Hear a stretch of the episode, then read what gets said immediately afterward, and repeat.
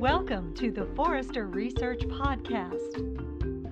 Hi, this is Tom Pohlmann, Chief Marketing and Strategy Officer at Forrester Research, joined by two experts on mobility, Julie Ask and Ted Schadler, both principal analysts here at Forrester. Welcome, both of you, and thanks for joining me. Thank Appreciate you. it. It's a pleasure. So today we're discussing the the very broad topic of mobility.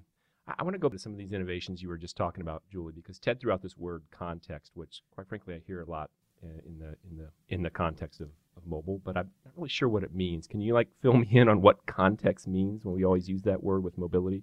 Yeah, so if we take it, let's use the definition. I think you know Ted, Ted uh, helped.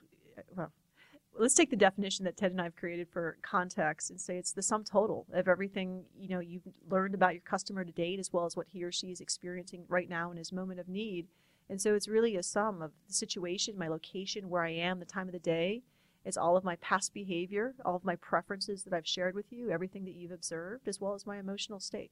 You know, there's there's so much that goes into that, and it's so unique that it's about mobile phones because mobile phones are with me 24/7. They're personal devices. They have a lot of sensors in them. So the amount and the diversity of contextual information that's available through a phone is just very, very different from a PC. Okay, I think I get it. I think I get it now. Finally, thank you for uh, describing that to me once and for all. So, Ted, w- one thing Julie mentioned is that there's this fixation on mobility first, and then business case, business process, business rationale second. I've kind of found that in the enterprise context, just to throw that word in there yet again, that it seems like a lot of companies focus on mobility as a, a set of big projects or a project in its own right. Are you seeing that? Is, and is that a, a, a big mistake amongst many companies? Well, I'd say the thing we see most is that people build an app. All right, so they're like, well, we need an app. Everybody's got an app. It's like back in the days of the web. It's like everybody's got a website. You need a website. And they well, why do we have a website? Ah, well, it's to do this, this, this, marketing. And eventually they got to a place where they realized what the website was good for. For mobile, as Julie said, you know, they've tried to shrink the website or some big thing down to something small and call it an app and think they're done.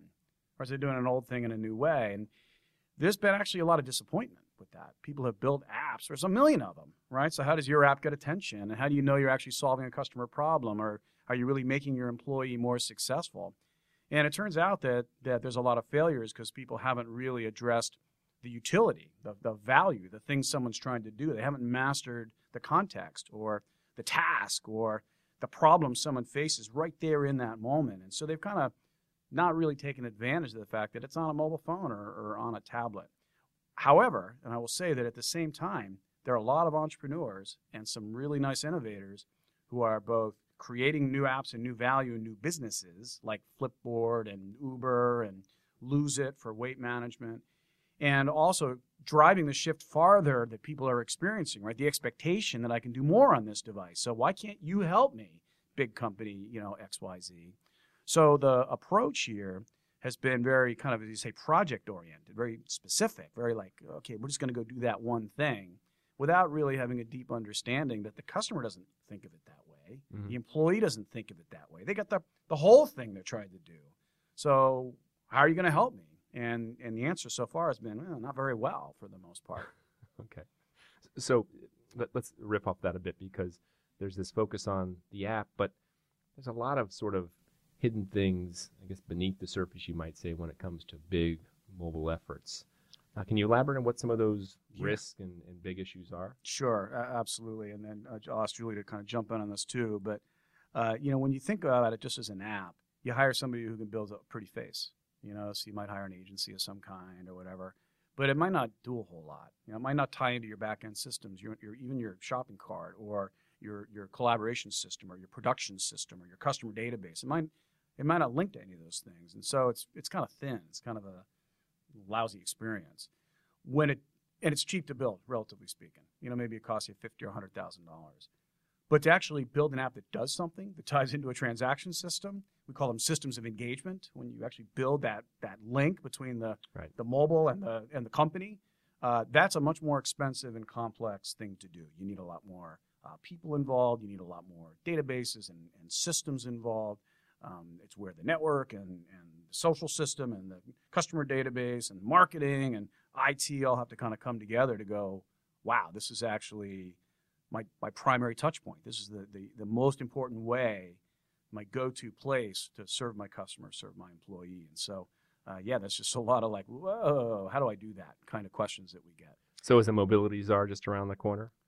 Well, I think there's already starting to show up. We uh, started to write about what we call the Mobile Center of Excellence, which, uh, for example, General Electric has, and more and more companies are now saying we need a mobile center of excellence. And and I think that's a complex idea, but there are some early examples of of what that the impact of that's going to be. Maybe Julie, you want to jump in on that?